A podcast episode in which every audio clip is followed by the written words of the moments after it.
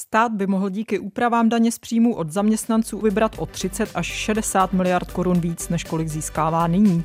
Nedopadlo by to přitom ani na chudé, ani nějak významně na střední třídu. Jak? A jak se k tomu staví starostové, lidovci a další politici? Téma pro dnešní pořad. Jeho hlavním hostem bude ekonom z Ekonomického institutu IDEA Michal Šoltés. Peníze a vliv.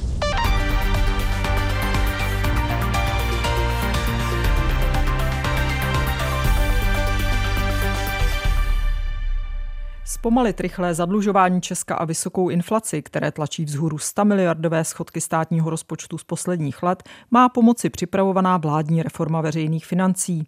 Podle některých ekonomů, ale i politiků se neobejde bez úprav přímých daní tedy daně z příjmů fyzických osob nebo i právnických osob, což doposud odmítá nejsilnější vládní strana ODS. Podle právě dokončované studie Institutu IDEA při ekonomickém centru CERGE Univerzity Karlovy a výzkumné společnosti PAC Research by se dalo větší progresivitou zdanění mest a zároveň zvýšením slevy na poplatníka a zrušením některých daňových slev získat navíc 32 až 59 miliard korun ročně. Analýza ekonomů také propočítává návrh, o kterém jedná v rámci vládní koalice strana starostové a nezávislí. Podle něj by místo nynějších dvou sazeb 15% a 23% v případě příjmů přes 161 tisíc měsíčně měly být nově sazby 3. Přidala by se nová prostřední sazba a zvýšila se ta nejvyšší. Stát by tak podle propočtů mohl vybrat zmíněných 32 miliard korun navíc. Podle Věry Kovářové z vedení stan je to zásadní opatření, bez něhož nepůjde státní finance ozdravit. Pro nás je důležité, aby to nezatížilo eh, lidi s nejnižšími eh, příjmy. Ten návrh to upravuje v podobě eh, zvýšení slevy na poplatníka. A samozřejmě pokud hovoříme o těch dopadech, my navrhujeme mírnou progresi eh, ve třech sazbách 17, 21 a 31 a v tomto případě lze hovořit, že to zasáhne tu vyšší eh, příjmovou třídu. Je také jasné, eh, že eh, u platu například 40 tisíc by to znamenalo navýšení asi o 400 korun měsíčně, čili potom ty vyšší sazby budou eh, postihovat ty vyšší příjmové skupiny. Měla by se podle starostů zvýšit i sazba daně pro firmy, která je teď 19% já myslím, že zvýšení pro firmy bude diskutovaná otázka. My navrhujeme zvýšení o 2%. A ty důvody jsou zcela jasné. Na stabilizaci veřejných financí se musí podílet eh, všechny eh, části společnosti, ať už jsou to občané, ať už jsou to firmy, ať už jsou to eh, zaměstnanci či OSVČ. A je také pravdou, že v posledních letech v případě covidu a dále firmy dostávaly podporu od státu, byly, stát byl s nimi eh, solidární, eh, například v podobě antiviru, zastropování cen energií a když se podíváme na ziskovost firem, tak ta nebyla špatná. Naopak některé firmy skutečně dosáhly významných zisků a proto je to pro nás téma k diskuzi a tím by mohly firmy samozřejmě v nějaké výši přispět i ke konsolidaci veřejných financí. Problém těchto návrhů na zvýšení přímých daní eh, je, že absolutně proti se staví ODS a minister financí Zbigněk Staňura, eh, který eh, ten konsolidační balíček má na starosti. Vidíte jako reálné, že se vám přece jenom podaří v rámci koaličních jednání eh, prosadit nějaké úpravy? Já jsem přesvědčena o tom, že cesta bude těžká, ale že vzhledem na ty okolnosti, které eh, zde máme ohledně veřejných financí, dojdeme ke kompromisu a ke společnému řešení nejen ve prospěch státu, ale především ve prospěch občanů. Jste ochotní by udělat nějaký ústupek, protože ODS, ministr financí, eh, navrhuje snížit počet sazeb DPH ze současných tří jenom na dvě. Proti tomu jsou právě starostové, ale třeba i také lidovci. Je třeba tohle, čeho byste se dokázali vzdát? Já myslím, že k diskuzi jsou dvě témata. A prvním je, zda navýšení DPH nepovede k dalšímu zvyšování inflace. Také někteří ekonomové říkají, že zvyšovat DPH v době krize není úplně ideální řešení. Samozřejmě ideál by byla jedna daň, ale to v současné době není absolutně možné. DPH by mělo být zachováno v těch sazbách, které v podstatě dnes jsou.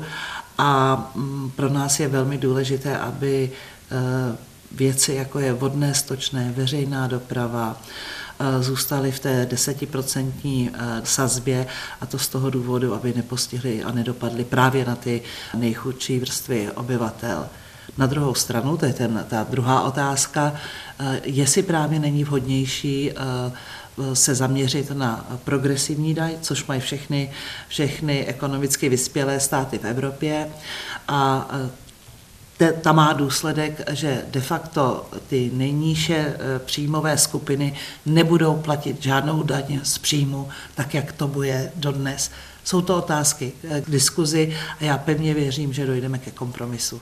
Větší progresy daně z příjmů v koalici vyjednává také KDU ČSL. Jak by to mělo vypadat, vysvětluje předseda strany, ministr práce a sociálních věcí Marian Jurečka. KDU ČSL dlouhodobě prosazuje to, že bychom chtěli mít progresivní zdanění fyzických osob v kombinaci se společným zdaněním manželů a s adekvátně upravenými a zvýšenými slevami na poplatníka a na děti. Tak, abychom opravdu měli, řekněme, efektivnější a do určité míry také, řekněme, eh, solidárnější rozložení v oblasti zdanění. Eh, myslím si, že je na místě, aby lidé opravdu s vysokými příjmy byli o něco více solidární a abychom eh, touto formou dokázali vytvářet větší stabilitu té společnosti. Vidíme, že třeba progresivní zdanění desítky let velmi dobře funguje v Německu. To vyspělá ekonomika, která určitě netrestá žádné úspěšné osoby nebo jedince. Takže proto si myslím, že tento princip je opravdu správný, prosazujeme dlouhodobě, usilujeme o něj, dávali jsme i na konkrétní návrhy eh, do té debaty, uvidíme, jak ta debata dopadne. Ta nejvyšší sazba u toho nejvyššího příjmu, eh, tak podle vašich návrhů by měla být kolik? Já si umím představit, že ta dnešní sazba, která je 23%, eh, to je takzvaná solidární daň, která byla v minulosti zavedena, tak si umím představit její zvýšení z 23% třeba na 28 až 30%, případně se bavit o tom, eh, jestli ta hranice má být na té úrovni 161 tisíc korun měsíčně, jestli se třeba nepracovat i s touto hranicí, to je za nás určitě k debatě. I šéf lidovců Jurečka věří, že se ODS nakonec podaří přesvědčit k nějakému kompromisu. Ministr financí Zbyněk Staňura z ODS probíhající jednání o podobě konzolidačního balíčku nechce komentovat. Podle jeho mluvčí Michaly Lagronové ale platí, že má jiné priority než zvyšování přímých daní. Jednání mezi špičkami koalice o konsolidačním balíčku probíhají v těchto dnech a budou samozřejmě pokračovat. Jedná se v podstatě o návrzích, které vzešly jak z jednotlivých vládních stran, tak i ministerstev a samozřejmě těch původních návrhů nervu. Eh, je to kombinace opatření jak na straně výdajů a příjmů, a ministr Stanjura osobně preferuje taková opatření, která především sníží výdaje. Řekl to mnohokrát, mimo jiné tak bude navrhovat právě i rušení řady daňových výjimek. Že jsou úspory a škrty priorita, tak alespoň na tom se s ODS s ostatními členy koalice shodne.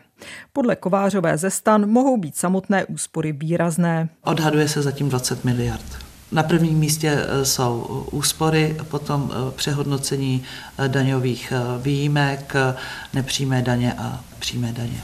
Vládním stranám každopádně nezbývá, než se na případném růstu přímých daní dohodnout spolu. Případného spojence by totiž v opozici nenašli, potvrzuje místo předseda hnutí Ano Karel Havlíček. Naše stanovisko je pořád stejné a to je takové, že ehm, se nepostavíme žádné zvyšování daní. My jsme to nedělali ani v době, kdy jsme vládli a jsme přesvědčeni, že eh, se to dá řešit jinak a to tím, že se daně důsledně vybírají. Posloucháte pořad Peníze a vliv kdo vydělává a kdo chudne? Zasvěcený pohled analytičky Českého rozhlasu Jany Klímové a jejich hostů. Najdete ho také na webu plus.rozhlas.cz, v aplikaci Můj rozhlas a v dalších podcastových aplikacích. Jak by možné vyšší zdaňování příjmů mohlo ideálně vypadat a proč by nestačilo se jen prostě vrátit ke zdaňování tzv. superhrubé mzdy? Kvůli jejímu zrušení vypadlo z rozpočtu státu před dvěma lety přes 100 miliard korun. To je téma pro ekonoma z právnické fakulty Univerzity Karlovy Michala Šoltése, který je spoluautorem nové studie s názvem Jak zachránit rozpočet a napravit daně z příjmů. Studii zpracoval tým Ekonomického institutu IDEA při CERGE a společnosti PEC Research. Dobrý den. Jak jsme na tom zvýší daně z příjmů lidí v porovnání s jinými evropskými zeměmi? Je to opravdu tak, že u nás je ta daň nízká a je tedy prostor ji zvednout?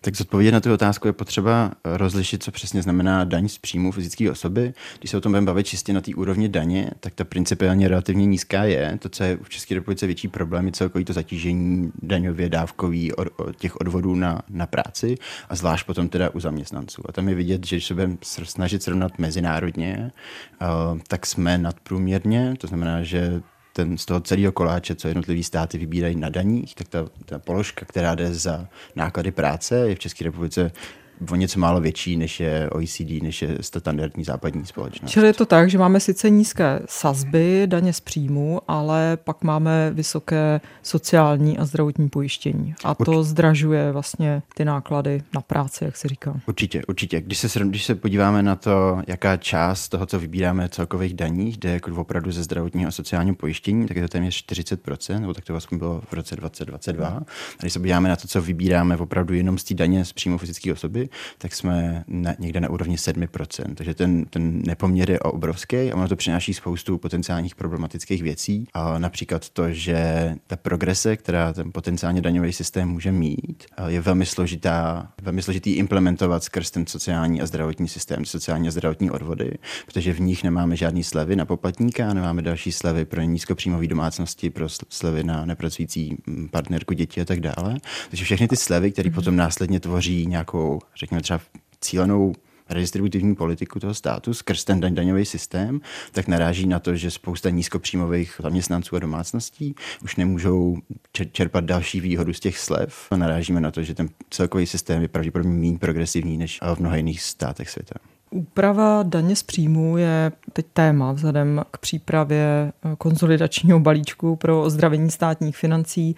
Některé strany, jako jsou třeba starostové nebo i lidovci, by chtěli určité zvýšení daně z příjmu fyzických osob. Navrhují, eh, že by ta progrese měla být vyšší než je teď. To znamená, že místo těch dvou pásem jenom jako jsou nyní, máme 15% a potom to pro ty, co mají nejvyšší mzdu, tak 20 23%, takže by se to mohlo eh, změnit, eh, že by to mohlo mírně vzrůst. Třeba ta nejnižší sazba, těch 15% a 17%. Je tohle cesta, eh, jak získat do státního rozpočtu více peněz a ozdravit tak ty strašné 100 miliardové schodky, nebo prostě snížit ty strašné schodky, nebo by to vlastně nic neřešilo a jenom by to lidi dál zatížilo?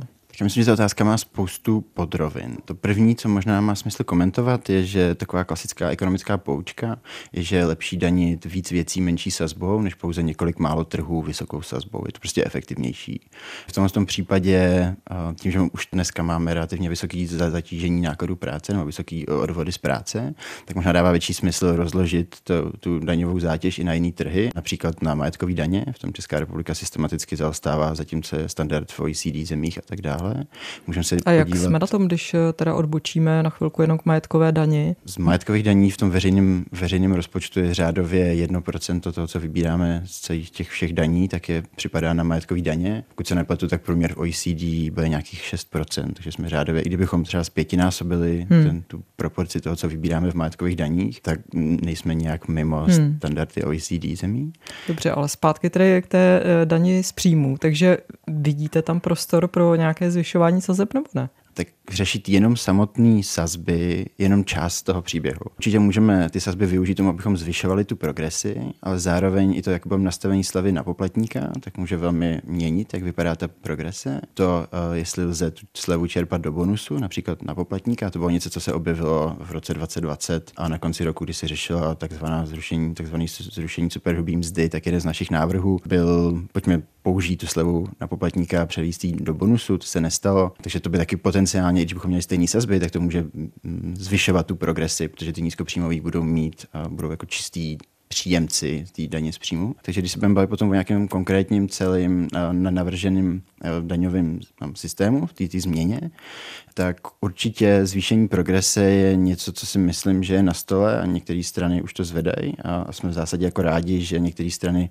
mají tu odvahu jít veřejně eh, s tím, že mají nějaký konkrétní návrh. Když se vrátím zpátky k tomu návrhu stanu, tak z té studie, kterou chystáme, tak jsme se snažili dopočítat, co by ten návrh stanu přines do, do veřejných rozpočtů a naše odhady jsou někde kolem 30 miliard, což znamená, že nějaký kus těch rozpočtů to může pomoct zalepit. Určitě to nevyřeší celý ten problém. Pak se můžeme bavit o tom, jestli chceme ještě víc danit práci, což má spoustu nepříjemných a negativních um, problémů, které jsme řešili už před rokem 2020 a vycházíme furt, že máme moc vysokou, vysoký zdanění práce, anebo to budeme muset doplnit nějakým jiným typem zdanění. Na koho by to eh, vlastně při té variantě starostů a zvýšení příjmu o 30 miliard, na koho by to nejvíc dopadlo? Neodnesli by to třeba střední třída, která většinou nese pak tu zátěž zvyšování daní? Z toho, co nám přijde, jak jsme vyhodnocovali ten návrh stanu, tak ta průměrná daňová sazba, ta efektivní daňová sazba, která měří, kolik z nákladů práce za toho jednoho zaměstnance eh, odvede, jak ten zaměstnanec sám, tak potom zaměstnavatel ve všech odvodech, tak se mění relativně ve všech těch příjmových kvintilech stejně. Ten dopad toho, jak se bude měnit, by minimálně měřeno tou sazbou vypadá velmi podobně, což samozřejmě v absolutních číslech se propíše tak, že ty vysokopříjmoví budou v té absolutní hodnotě odvádět o něco víc než ty, než ty nízkopříjmoví, ale v té relativní to vypadá relativně jako posun celý té distribuce o pár jednotek o pár desetin procentního bodu výš. Hmm, propočítávali jste tedy nějaké další varianty? Jaké jsou vlastně možnosti, kolik by se dalo nějakou úpravou daně z příjmu do uh, veřejných rozpočtů získat? My jsme se podívali samozřejmě na to, jak to vypadá dneska, abychom měli nějakou základnu, s kterou to můžeme srovnávat. Um, pak jsme se dívali na to, co by se stalo, kdybychom vrátili tu superhrubou mzdu. Takže není to úplně doslova, že bychom mm, adoptovali celý ten režim, který tady byl před rokem 2020. Jsou tam některé změny. Tak takže z těch, z těch věcí jsme kolik jste se změnili, dopočítali? já jsem do toho. A ten, o kolik ten, ten, jsme přišli? Ten, ten důvod, proč to říkám, je, protože jsme to neudělali přesně tak, jak to bylo v roce 2020. A vrátili jsme se jenom v tom super, superhrubým mzdě jako základ daně a pak jsme se vrátili v té slevě na poplatníka. A v ten moment nám to vychází že kdyby to tak bylo s, těma, s tou dnešní strukturou příjmů, tak vybíráme řádově o 120, něco málo přes 120 miliard více, než vybereme dneska. Což je to v zásadě, o kolik jsme přišli tím, že teďka nemáme ten systém. Jasně, a dávalo by tedy smysl to, co třeba i říkají někteří ekonomové, tak vraťme se zpátky do roku 2020 a vybírejme zase daň ze superhrubé mzdy? Já myslím, že ne. A ten argument souvisí s tím, co jsem říkal předtím, že to zatížení práce jako v České republice i dneska poměrně velký a, zatěžovat dál a dál vytváří mnohem větší neefektivnosti, než kdybychom hledali ty zdroje z jiných, z jiných trhů nebo z, jiné aktivity. Je možná rozumný přemýšlet o nějaký variantě, která asi musíme do nějaké míry zvýšit odvody z práce, ale pravděpodobně 120 miliard je zbytečně moc a měli bychom se snažit hledat nějaký kompromis i případně s, samozřejmě na výdajové straně.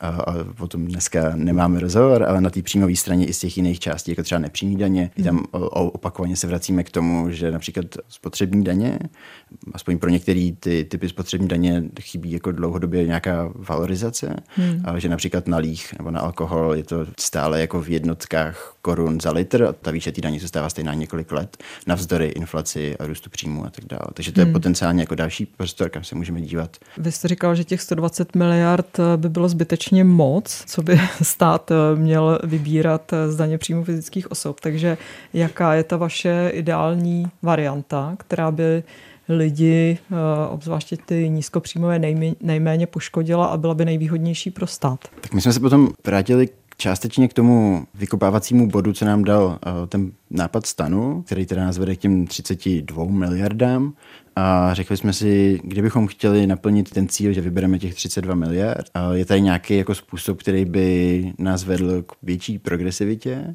a zároveň i třeba zrušit věci, které systematicky se opakují, že možná v tom daňovém systému tak moc nechceme. Jednak protože buď vytváří velmi negativní motivace pro lidi, například ta sleva na partnera s nízkými příjmy, to se opakuje relativně často, v zásadě je to i v těch materiálech nervu. Pak jsou to další odčitatelné položky, jako například úroky z hypoték a další podobné věci. A ten důvod, proč to potenciálně vytváří jako negativní věci v tom systému, je, že to má velmi nevlídný distribuční efekty. Co tak to, to znamená? To, to bude ta politika, která přispívá těm vysokopříjmovým domácnostem. Pouze vysokopříjmová domácnost, pravděpodobnost, že si může dovolit bude, hypotéku Přesně tak, že někdo bude přispívat hmm. na, na penzijní spoření, že bude mít hypotéku a tak dále, je větší pravděpodobnost, že to budou ty vysokopříjmové domácnosti. A pak máme nastavený ten systém, který zvýhodňuje jako dalším nepřímým kanálem ty vysokopříjmové domácnosti a i tohle to pak pomáhá k tomu, že snižujeme tu progresi celého toho systému. To, co si myslíme, že by měla být jako částečně důležitá věc v jakýkoliv reformě, která by teďka měla být na stole, tak by mělo být nějaký osekání podobných výjimek nebo podobných slev a odečitatelných položek. A my se velmi rádi vracíme k té slevě na partnera s nízkými příjmy. Jednak protože to vytváří ty vysoké participační daňové sazby, což si dobře představit, že standardní případ, kde se tohle děje, je, když se vrací druhý vydělávající na trh práce. Úplně typicky to je po rodičovský dovolený. To, co to znamená, je, že zpravidla ten manžel, v 98% na rodičovský